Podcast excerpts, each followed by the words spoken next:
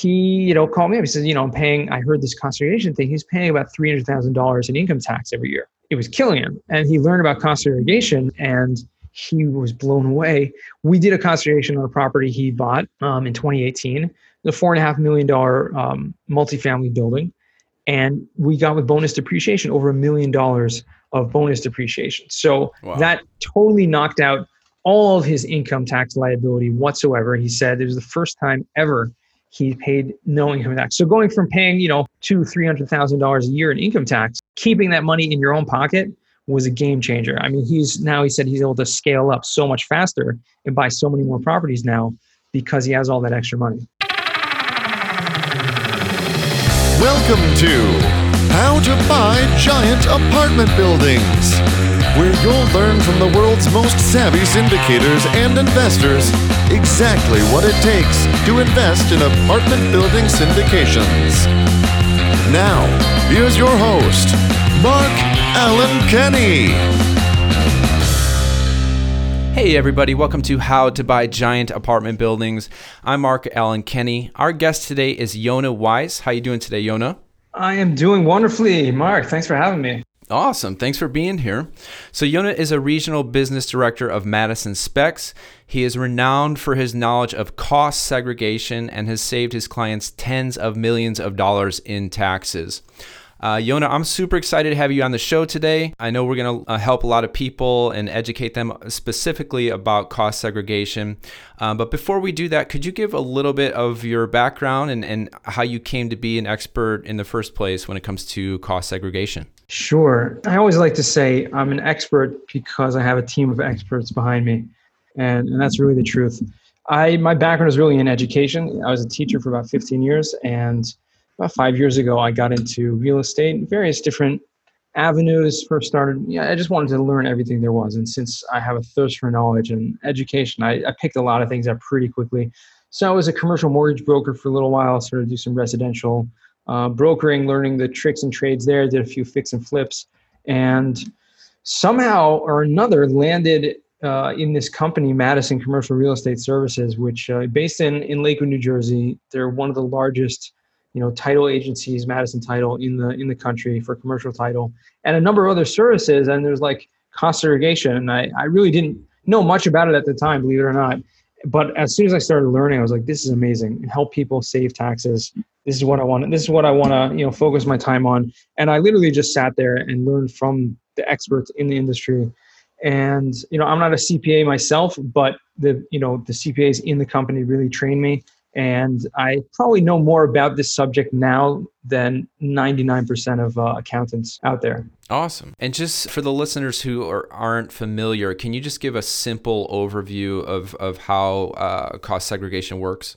Absolutely. A very simple overview is first to understand what depreciation is, because cost segregation is really just like an advanced form of depreciation. Okay. It's really, if you think about it, it's like depreciation on steroids. It's like, a huge amount of depreciation. So what it is the IRS gives you a tax deduction called depreciation when you buy a property. Okay. Any property besides for your personal residence. But what that deduction does, it literally allows to write off the entire value of the building as an income tax write-off. Okay. So you buy commercial real estate, guess what? You get a huge income tax write-off just because you made that purchase. And it's based on the purchase price. So the first thing you do is you allocate a certain amount to land, because land doesn't depreciate. Whatever's left over goes into the building. And the building, can be a huge amount. But the IRS says, you can take a little bit every year for 39 years for commercial properties, or for residential properties, 27 and a half years. And that's really the schedule. So if you buy $1 million building, you're going to be taking about a $20,000 to $30,000 deduction, so 2 to 3% of that purchase price every single year as a tax deduction. And that's simply what depreciation is. It's based on the concept that things go down in value as time goes on. So the IRS decided they're going to give you a tax write-off based on that devaluation, even though it's based on that, because the property most likely is actually going up in value as time goes on. So it's kind of an ironic thing that they've done there, but it really is a tremendous benefit for anyone who's investing in real estate. Where cost segregation comes in is like this.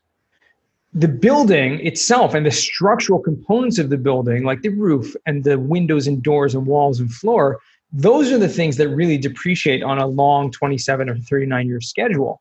But the rest of the stuff in the property can actually have a much shorter, let's call it depreciation life or useful life. Once you can identify that, and that's really the process of cost segregation, is segregating out the cost of the building into these faster lives. Once you can identify what inside the building or in the property depreciates on a faster life, you can actually take those tax deductions on an earlier time at a faster rate. So like, for example, anything in the property, like personal property, which is considered, furniture, fixtures, carpeting, any type of equipment or, cabinets, shelving, anything like that, stuff that's in a property that's not actually part of the structure, all of that stuff can depreciate on a 5-year schedule, which means you can take the value of those items as a huge tax write-off in the first 5 years. Instead of lumping everything together and taking a 2 to 3% every year, you can literally get a 5 to 10%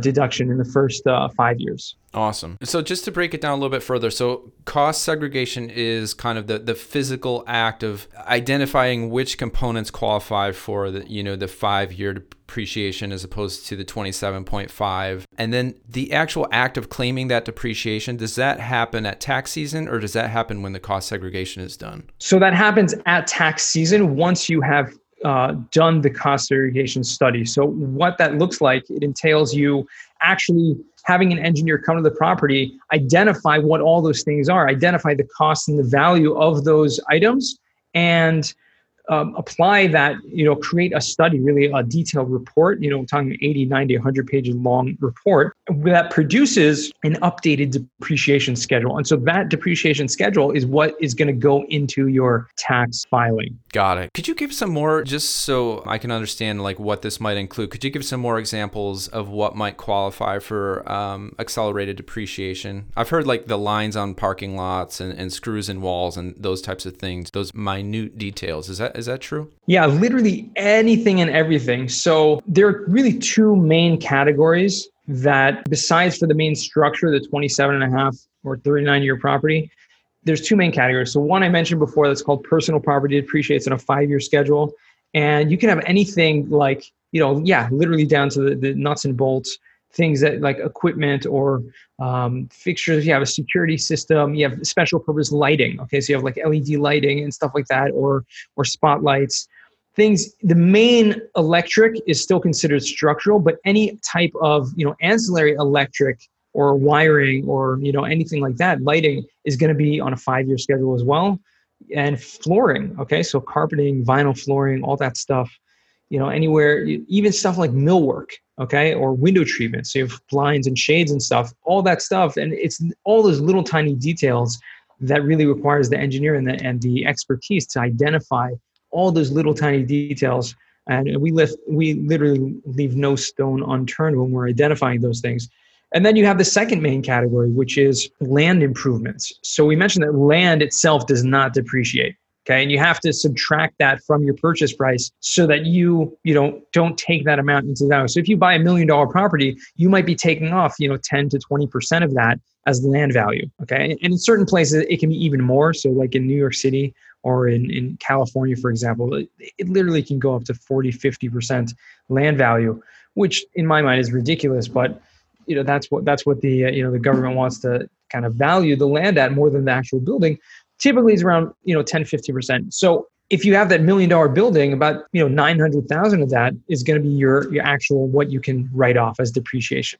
So the second category, like I said, is land improvements. So anything that's on top of the land doesn't depreciate, but what's on top of the land does. So pavement, landscaping, asphalt. So it's incredible how much really is there. What you're talking about, the paint, the lines on the parking lot, but the parking lot itself also, it depreciates on a 15-year schedule, and that's accelerated. So, signage or a playground equipment, retaining walls, literally anything outside of the building is considered that. And so the engineer identifies all of that, the square footage, the exact amount, comes up with those calculations, those values of each of those items. And yeah, you get a huge tax deduction earlier on. That's amazing. Do you notice a trend in the industry of a certain percentage of what qualifies for faster deductions? Let's say $1 million property, you deduct a land, the building itself is 27 and a half years, but for everything else, is there a percentage range that you can claim those deductions quicker?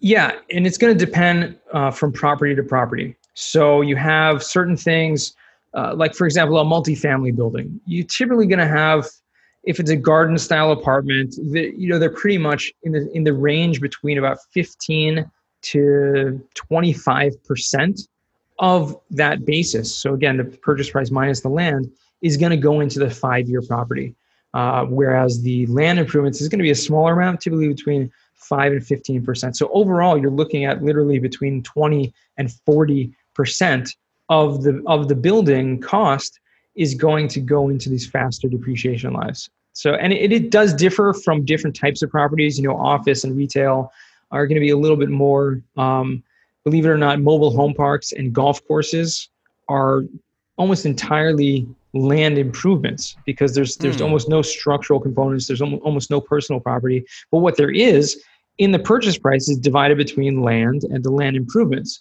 And so the majority that you're buying is the value of the land improvements. We've seen golf courses be literally an 80% reallocation to that 15-year property. Wow. And that starts over as soon as there's a new purchase, as soon as there's a new owner. So if I were to do cost segregation study on my properties, sell it, the next buyer could just start a new cost segregation study. Is that right? Yeah, absolutely. And depreciation in general. And that's the incredible thing because, it's depreciation and cost segregation specifically, it's almost like a borrowed term, right? It's almost like hypothetical because it doesn't mean that the building is really going down in value. And if it did, then that should be totally dependent on when that property was placed in service, when you actually built that property. So, after 39 years since it was constructed, it's has no value left. You can't take depreciation. Not so. Like you said, it starts over day one, that schedule based on the purchase price from the day that you buy it. Interesting. And do you need documentation of, like how much the floors cost, the construction budget, that sort of thing? So when you're doing a new construction project, yes, you do need that documentation because that's what's going to be looked at entirely. And when we do new construction projects, that's essentially what we do. We'll examine all the invoices and AIA documents, construction budgets, things like that, which will detail how much was spent on each thing. We can put those things into each category. However, the process of cost segregation is really interesting because we're looking at a building that was built many, many years ago and was purchased for an arbitrary sum. Okay, so you might have a building that's built in 1925 and you're buying it in 2020 for $5 million. Well, now the engineer actually has to come back and reverse engineer what the actual replacement value and what the actual cost based on industry standards of everything in the building is. And so that's really the main bulk of the work. Got it. So if I'm looking at a new purchase, I don't necessarily need to worry about documentation for what the seller did in the property before I acquire it. Would you say that's right? Correct. Yeah, absolutely correct. Okay, got it. Well, cool. And I also want to ask you about bonus depreciation. I know in the past few years, we've seen some changes there. And it sounds like, from my understanding, you can choose to take the entire amount in the first year on certain items. Could you talk a little bit more about that? Yes, absolutely. There is something, like you mentioned, called bonus depreciation. It's called 100% bonus depreciation. In the recent tax reform, not the most recent, but the Tax Cuts and Jobs Act in 2017, 2018, some people call it the Trump tax reform. Mm-hmm. What happened at that point was they introduced a law called 100% bonus depreciation, which allows you to take 100% of the accelerated depreciation in the first year. So all that we mentioned, multifamily properties may have 20 to 40% of reallocation to a faster life.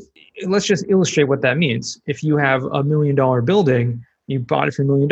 Again, you allocated something to land, you left over $900,000, $800,000, 20% of that. So we're talking about $250,000 You can take, instead of accelerating over a 5 or 15-year period, spreading it out, you can take that entire amount as a first-year tax write-off. Wow. Yeah, that's amazing. So let's say you've done that. You've gone through the cost segregation study.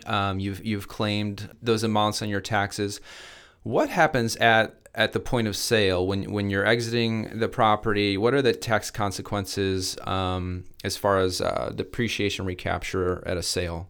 Yeah, absolutely. So when you sell a property, there is something called depreciation recapture tax, which means, in short, that you have to now pay a tax on the amount of depreciation that was taken.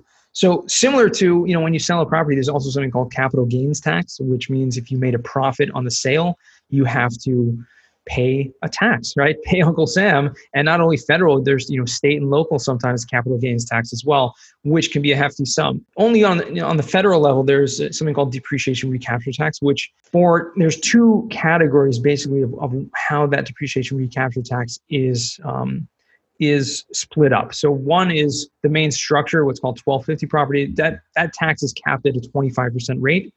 So if you sell a building for $1 million and you took $100,000 depreciation over the course of ownership, you're going to have to pay now a $25,000 tax on that sale. That's basically how it works. There's another category called the 1245, which is the personal property and some of that stuff that we're accelerating. You know, all things being equal, that's taxed actually at depreciation recapture tax is taxed at the normal income tax rates. So your ordinary income tax rates, which is much higher, which means that if you're doing cost segregation, you might actually be hit with a large tax on the sale, as opposed to, you know, taking that tax up front when you're taking the cost segregation. So that's really what it comes down to. And in a bubble, okay, if we're just looking like in a vacuum, more accurately, there you have to look at the property and see, hey, I'm going to take all these deductions up front instead of paying tax on it now. And when I sell a property, I'll pay tax on it later. So you have the time value of money. You have a certain amount of arbitrage of the tax rate might be much less later on. But beyond that, usually real estate investors, and I want to clarify this point because, you know, sometimes people talk about depreciation or recapture tax, and it's a really important point to understand. So you can totally incorporate that into your business plan, but you also have to understand most real estate investors are not investing in a vacuum. Okay, there are a lot of other factors at play. For example, if you buy another property in the interim, or if you do a 1031 exchange, which can defer that capital gains and the depreciation recapture tax, there are other strategies to actually reduce those taxes. So it's not in a vacuum. You have to really look at your whole business plan and your tax situation to see, hey, I might actually be able to not only defer the tax now, but also at sale. Right. Yeah. Yeah. I think that's the name of the game right there, the time value of money. I mean, you know, say you're able to claim $500,000 this year, you hold a property for 10 years. I mean, $500,000 10 years from now is not the same amount of money. Absolutely. So I think, you know, that should be something operators consider as part of their strategy. Like, the earlier you can do cost segregation study and the longer your hold period, the more you're going to benefit. 100%. And you just said that you can 1031 exchange it and not have to pay the recapture tax. Correct. Yeah. Yeah. That's so powerful. It's that time of the show for a segment called Best Deal, Worst Deal, where we talk about real estate transactions that you've done in the past. But Yonah, let's talk about cost segregation. What are some of the best cost segregation studies that you've done or seen in your career? I love the cost segregation studies that are really benefiting the, you know, kind of the small guys, the small fish. You know, anyone and everyone can do cost segregation, and it used to be relegated to large corporations and, you know, people had a lot of money. Nowadays, it doesn't cost that much to get a cost segregation study done. But when I see someone who is, you know, starting out in real estate and maybe owns a couple properties, a small, you know, commercial, and want to scale up, and they come to realize that this year, I'm not going to pay any income tax whatsoever because of cost segregation, that's really what, you know, brings a lot of joy to me. So I'll just give you one example. I had a client who was a real estate broker. And if you're a real estate professional, so if you're a broker or you're a manager and you own property and you're spending time on the property, and that's your main profession, you or your spouse, you can actually benefit much more from cost segregation. So you can use the deductions to offset your ordinary income from any other source, not just from your properties. So that's an important note, kind of like a sidebar there. But this guy was a real estate professional. He's a broker and one of the top brokers, you know, for the past 5 years, ranking in the top like 3 brokers in his county. Okay. Residential broker, great team, making a lot of money, and he's paying, you know, and he started investing in real estate a few years ago, owned a few small properties, you know, residential properties. And he, you know, called me up. He says, you know, I heard this conservation thing. He's paying about $300,000 in income tax every year. And it was killing him. And he learned about cost segregation, actually heard about it first from a book called Tax-Free Wealth by Tom Wheelright, reached out advisors, and he was blown away. We did a cost segregation on a property he bought in 2018, the $4.5 million multifamily building. And we got with bonus depreciation over $1 million of bonus depreciation. So wow. That totally knocked out all of his income tax liability whatsoever. He said it was the first time ever he paid no income tax. So going from paying, you know, 6 figures to $300,000 a year in income tax, keeping that money in your own pocket was a game changer. I mean, he said he's able to scale up so much faster and buy so many more properties now because he has all that extra money. So that was one. That's those kind of stories, and I have them all the time. Those are the best. Those are the best stories.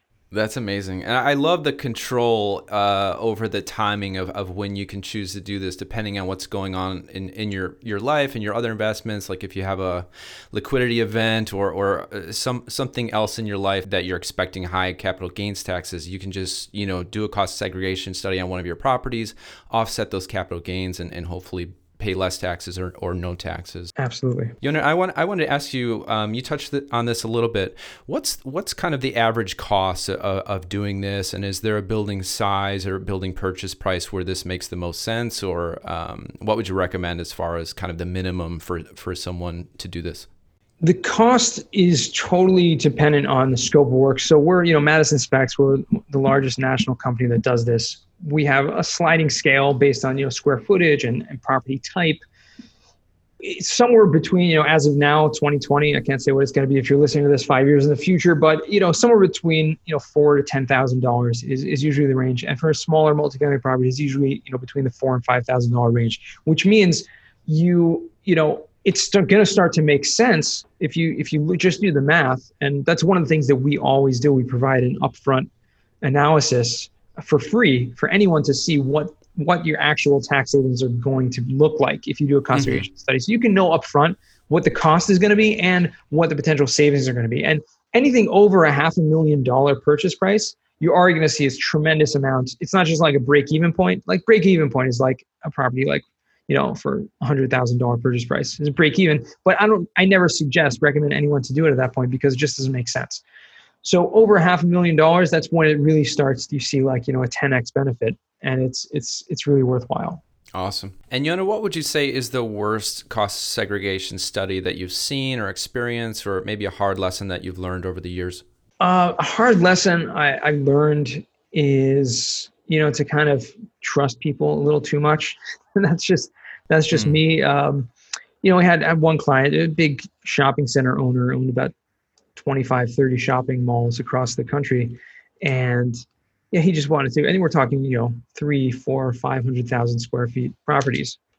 Yeah, he wanted to get them done on all of them. And I was really gung-ho about it. And then he just wanted to negotiate down to almost nothing. And then he ended up ordering the work, having us do a bunch of it, and then canceling it and not even paying for it. So it was, you know, kind of showed me that you have to make sure that you follow your standards. And I kind of went around some of those because I was looking to see how I could help this guy. And not only that, but obviously, you know, a big deal like that, you can bring a lot of revenue into the company. But that's one thing, you know, from my perspective, a lesson that I learned. And from a client's perspective, so someone that owns a property, a really bad situation was where, you know, someone decided to do it on their own. Okay. And they figured out, you know, I'm going to save $5,000 and try to just do this on my own, come up with the numbers on my own. What ended up happening was, and this is a true story.